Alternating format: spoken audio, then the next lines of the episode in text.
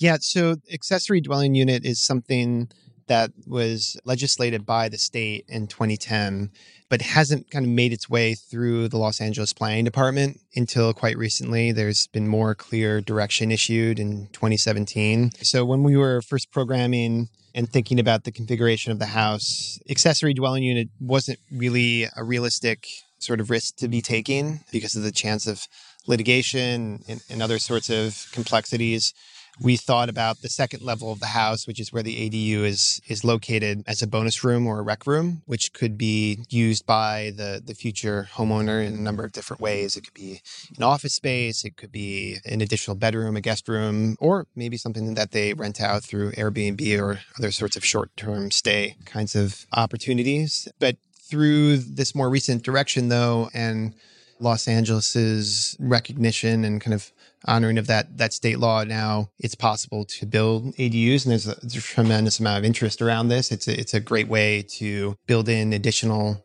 density and possibly build out greater housing supply which is really important in our current housing crisis. For us it meant that we could make that the second level of the house a legal accessory dwelling unit. So although the word accessory and its definition in the code is really like uh, an outbuilding there's nothing preventing ADUs from being connected to the main living structure. So, and that's the approach that we we took here. So now that's a unit, uh, possibly if the the owner wants to rent it out as such. It's a possibly a bedroom, it's a full bathroom and, and a kitchenette.